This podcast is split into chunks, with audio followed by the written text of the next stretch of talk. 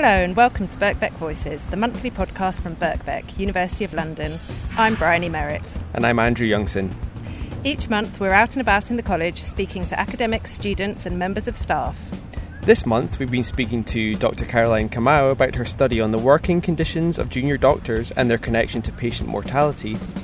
Mike Berlin about his forthcoming History Study Day on the Great Fire of London. And the manager of Bloomsbury Farmers Market, Victoria Reimontaite. So, without further ado, here we go.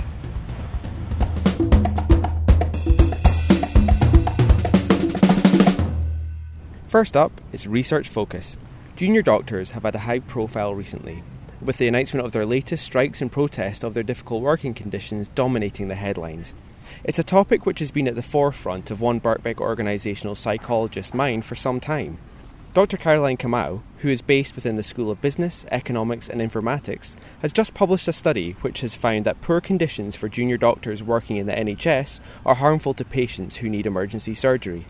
Published this month in the Royal College of Surgeons of England's Bulletin, the study has discovered that organisational problems, such as poor levels of staffing within emergency contexts and poor conditions for junior doctors working in A&E, are contributing factors. Here, Dr. Kamau takes us through her findings and her recommendations for improving the situation. Okay, and thank you for joining us here, Caroline. Um, to jump straight in, can you tell us a little bit about the focus of your study and how you even began uh, the process? How did you arrive on the topic? I'm quite interested in policy, and I was looking at the Royal College of Surgeons sort of recent news just to have a sneak peek at what, what's going on, because that's what I usually do. And I noticed that they had this briefing telling us about the problems with emergency surgery.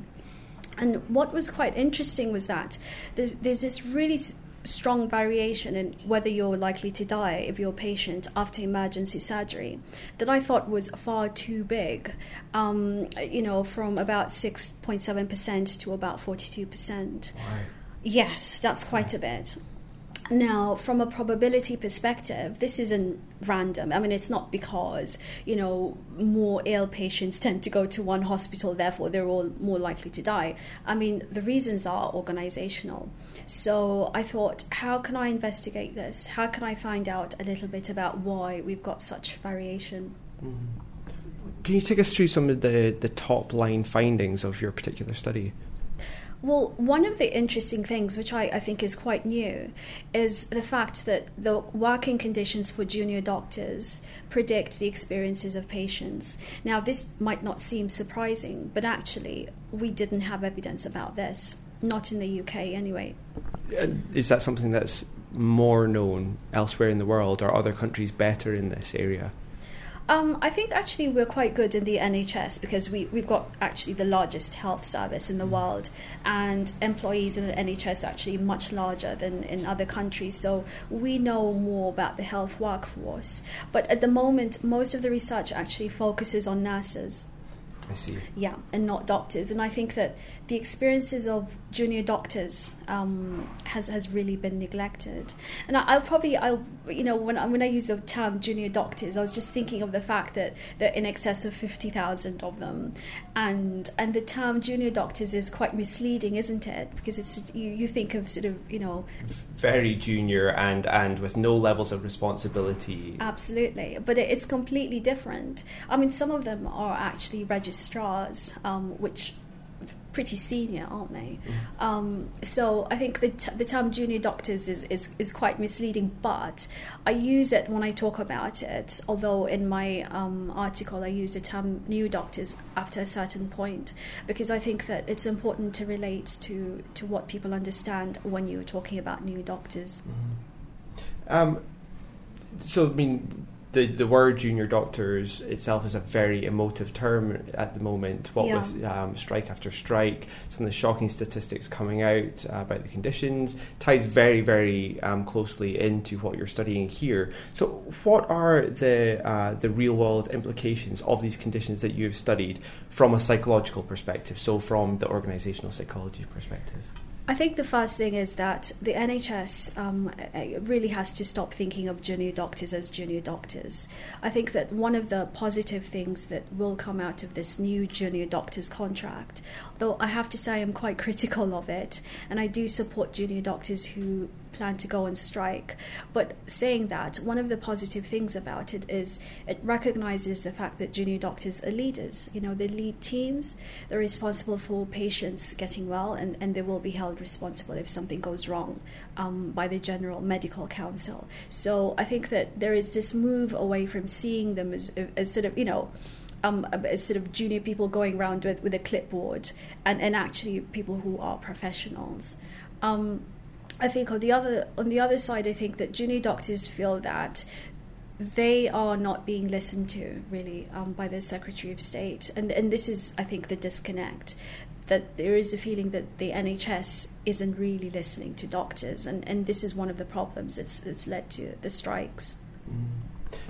Can you just take me through a little bit uh, about the recommendations that the study makes? Because mm-hmm. um, they're very grounded, very accessible recommendations. As far as me, who you know, I don't come from uh, a scientific background, um, and it all seems very, you know, brass tacks. The, the, the, oh yeah. Can you take us through? Well, one of them is we need specialists in emergency surgery. I mean, at the moment, there is a problem of recruitment into emergency medicine in the first place. Um, at the moment, we have the vacancies being filled. However, 50% of registrars in emergency medicine resign okay later on so so so the they're filling the vacancies and then people are leaving the profession. So the problem is still there. And one of the problems with emergency medicine is it's just completely understaffed. Um, not enough doctors with specialists in emergency surgery in particular and that's because it's not really recognized as a specialty in and of itself. So, one of the things that I recommend is recognizing emergency surgery as a specialty in and, in and of itself, having people actually training, um, going on to be registrars and consultants in it. The second thing that I recommend is having junior doctors getting a lot more mentoring and training about situations where patients need emergency surgery because having delays in decision making is what causes problems and increases the chance of patient mortality. Um, now, of course, it's absolutely understandable if you're working in A&E as a junior doctor, you're under pressure, you're responsible for a lot of patients. Maybe you're paging the consultant, you can't get hold of them. So, without addressing the understaffing in other areas like consultants, we can't really help junior doctors. So, the re- responsibility that I place isn't really on junior doctors, it's on the system that doesn't train them adequately and supervise them adequately. And lastly, what are the next steps for this uh, work that you've been doing on and your your research in general? What's next for you? Well, I'm currently uh, supervising a PhD student who's done uh, who's, who's doing a, a, really big experiment with doctors, is quite exciting. Yeah, she's been recruiting from all across the Royal Colleges, and she's interested in their occupational health. Um, and it's been it's been really interesting getting emails from doctors who say that you know this is something that they, you know they wish they'd been seeing before, that they wish that pe- people have been doing research like this. We always see research about occupational health of nurses, occupational health of other people in the NHS, but we never really see it with doctors. And I think it's because we've always put doctors on a on a pedestal which is fair enough. But we've we've we've always forgotten that doctors are people too. The doctors are employees as well. I mean, they're entitled to the same sort of health and safety concerns as, as the rest of, of, of the workforce is. So we're hoping to understand a little bit more about an intervention that we're trialing. Um, and we've also been working on a big kind of study that has resulted in a, in a meta analysis. Um, and so hopefully more of that to, to come in the future. Fantastic.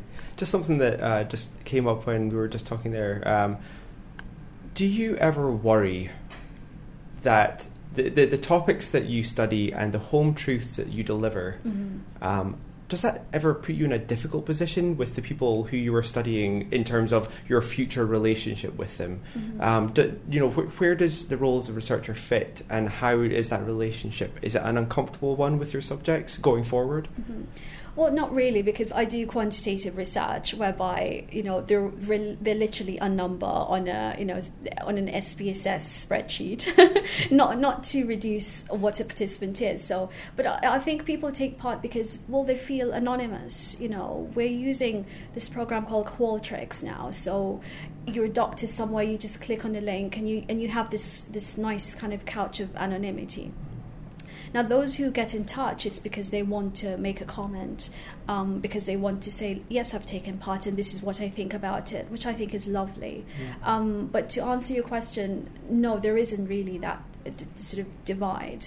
Um, and I think that the it's been really interesting seeing my research sort of um, you know mentioned in NHS bulletins for staff and mm. staff being told you know why don't you read this and and that's quite gratifying because you feel that that, that what you're doing is is relevant and you feel that what you're doing is is having a, an impact in someone's working life. Yeah must um, be must be a big motivation you know to know that you're part of a positive process of change Oh, absolutely. And I think that what's really interesting with um, working with practical sides of, of psychology is, I mean, I've moved away from um, thinking of myself sort of armchair theorist and, and gone out and, and thought, well, w- what are the practical implications? Why is what I'm doing important and, and who, who is it important to? So, yeah, it's, it's quite a nice feeling to think that not only did someone read my article, but someone's using it to inform how they treat staff. Thank you very much. Thank you.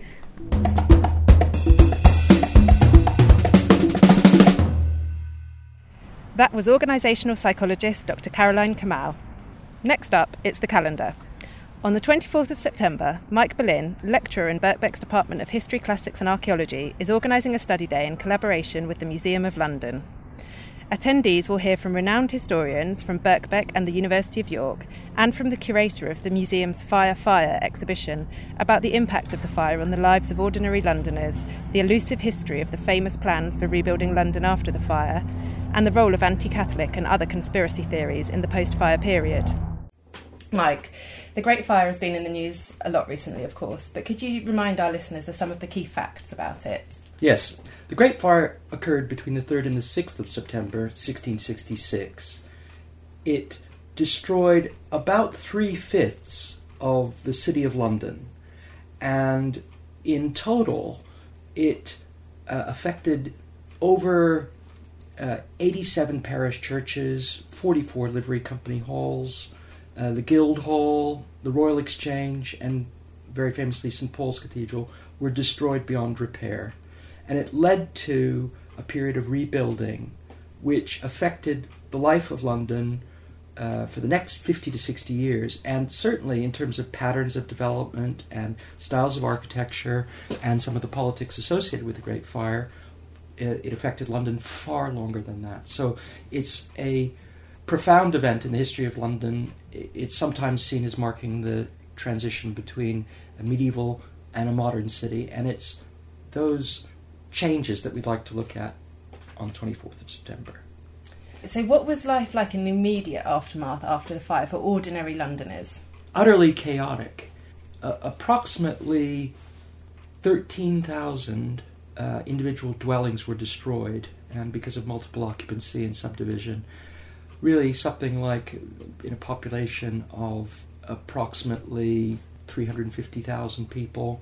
You can imagine over 250,000 were made homeless. And they found themselves living um, for the next six months to a year, if not longer, in a series of makeshift encampments around London in the open fields, in places such as Spitalfields, in Islington, uh, in Clerkenwell, and even further afield in London's outer villages and suburbs, down river from the Thames at places like Bethnal Green and and Bow and um, and so on, found themselves living in tents and um, shanty towns, and it really wasn't until um, really about a year later that London started to rebuild, but it rebuilt it rebuilt in in fits and starts, and uh, the proper rebuilding took. As I said, many decades. So life in the aftermath of the fire was was was chaotic, um, the, the, grounds of London, the actual physical fabric of London, was was um, still in ruins for a good decade after the fire, and, and it was said that in the six months after the fire, the ground still was smoldering, basements uh, uh, still smoldered. The, the, the, the, uh, in some places, the land was still warm to the touch. So you have to imagine it wasn't it, there wasn't this immediate rebuilding. There was this period of, of total dislocation, and then um, gradual uh, rebuilding. So it would have been a long time before life began to take on any semblance of normality for, for ordinary Londoners. And it's well known that the cramped layout of London's streets at the time was a contributing factor to the spread of the fire. Um, and today, modern London's skyline still reflects some of the decisions that were made during that long rebuilding period that you referred to.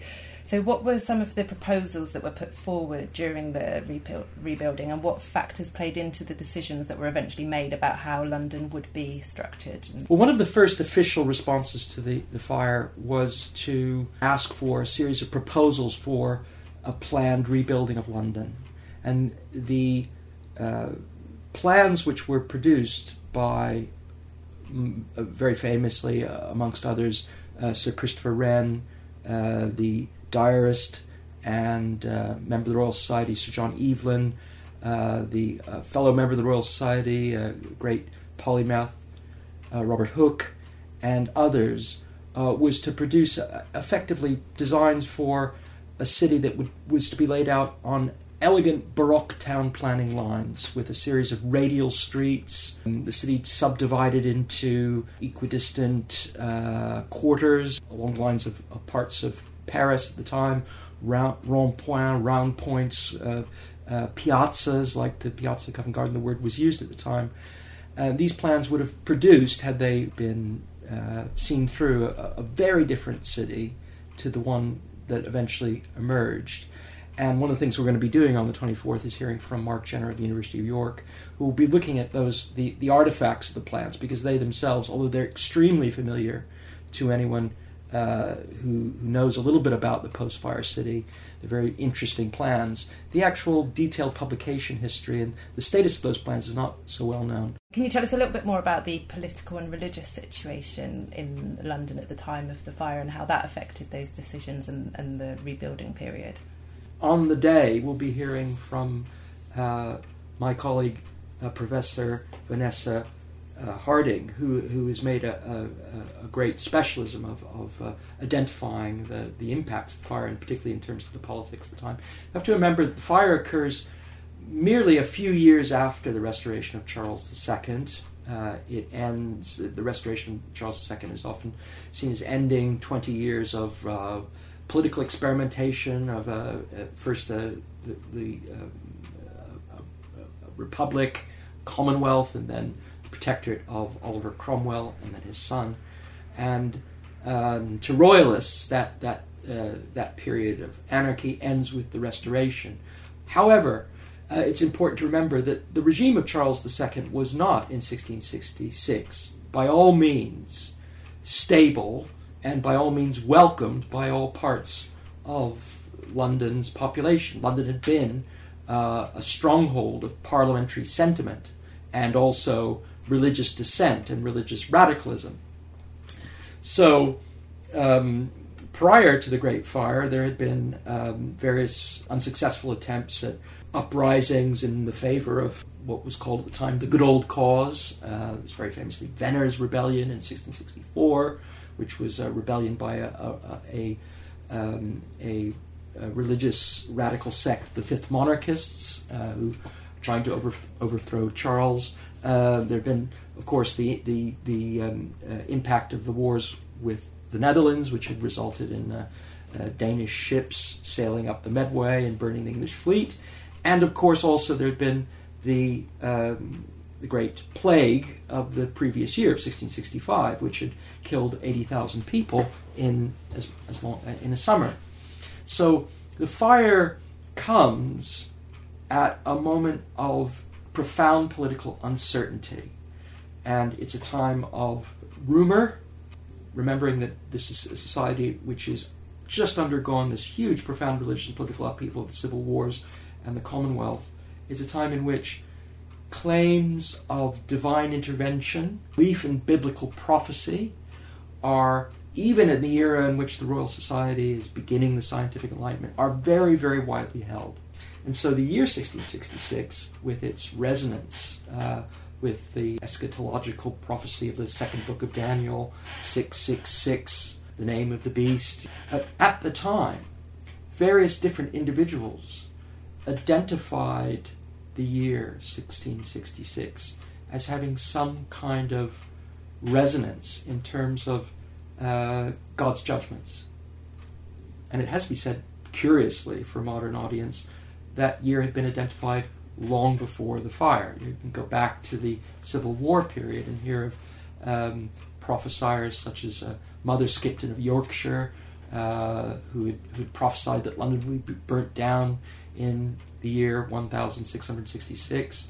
Um, there's the uh, parliamentarian astrologer William Lilly, who also made a prediction of London's downfall uh, in, in the years long before the Great Fire. So the, the fire occurs at a moment of, in terms of popular culture and, and, and, and sense of, of the politics and religion of the time, of crisis.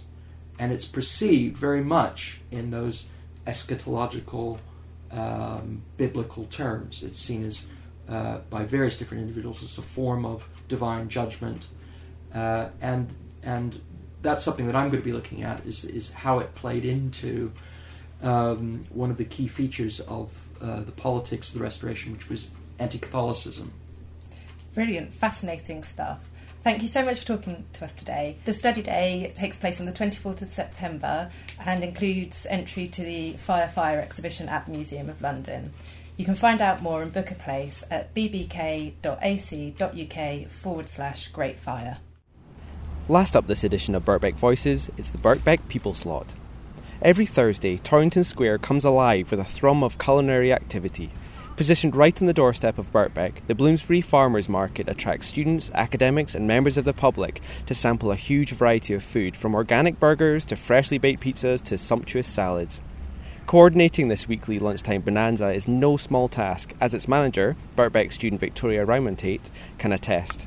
Here, Victoria describes just what it takes to organise Bloomsbury Farmers Market and how her degree in language teaching has helped her be a better manager. Uh, my name is Victoria, and I'm a market manager at Bloomsbury Farmers Market my job involves a lot of customer service. I I have uh, I have two groups of people that I communicate with. Um, it is first of all it is farmers that come from all around the country, and it is customers. So this is uh, this is what I like most about my job. That I'm always active, and I have to use my language a lot. I have to speak to people, explain, sort out various situations. The market needs a manager for all these people, for the traders to serve them, to, to sort out the problems when power disappears. So I have a list of um, specialists that I have to deal with in any any sort of situation, starting from the managers and finishing with electricians. I started studying at Birkbeck uh, earlier than running this farmers market. So uh, just that they had the program that I was looking for. The thing that studying linguistics uh, has taught me uh, how to communicate with people, and uh, so I get theory. I got theory in how to communicate with people in at Birkbeck, and then Bloomsbury Farmers Market is my where I could use that theory in practice. people should come to Bloomsbury Farmers Market uh, due to the variety of stalls we have here, and uh, sometimes, obviously, it quite it can be quite complicated to choose. Just to think, oh, what do I want? Do I want a burger or do I want a pasta dish? But there's always there's always all the traders there ready to satisfy you because uh, they do very good food here, very delicious food, and, and that's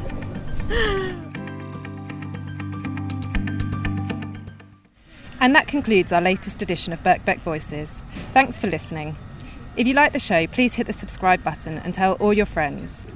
This is Andrew's last edition of the podcast as he's moving on to a new and exciting role somewhere else. It's been an absolute pleasure. I've really enjoyed my time at Birkbeck, so thank you for listening. And as ever, we love to hear your thoughts on the podcast, so just drop us an email at communications at bbk.ac.uk. Bye, Bye for now. now.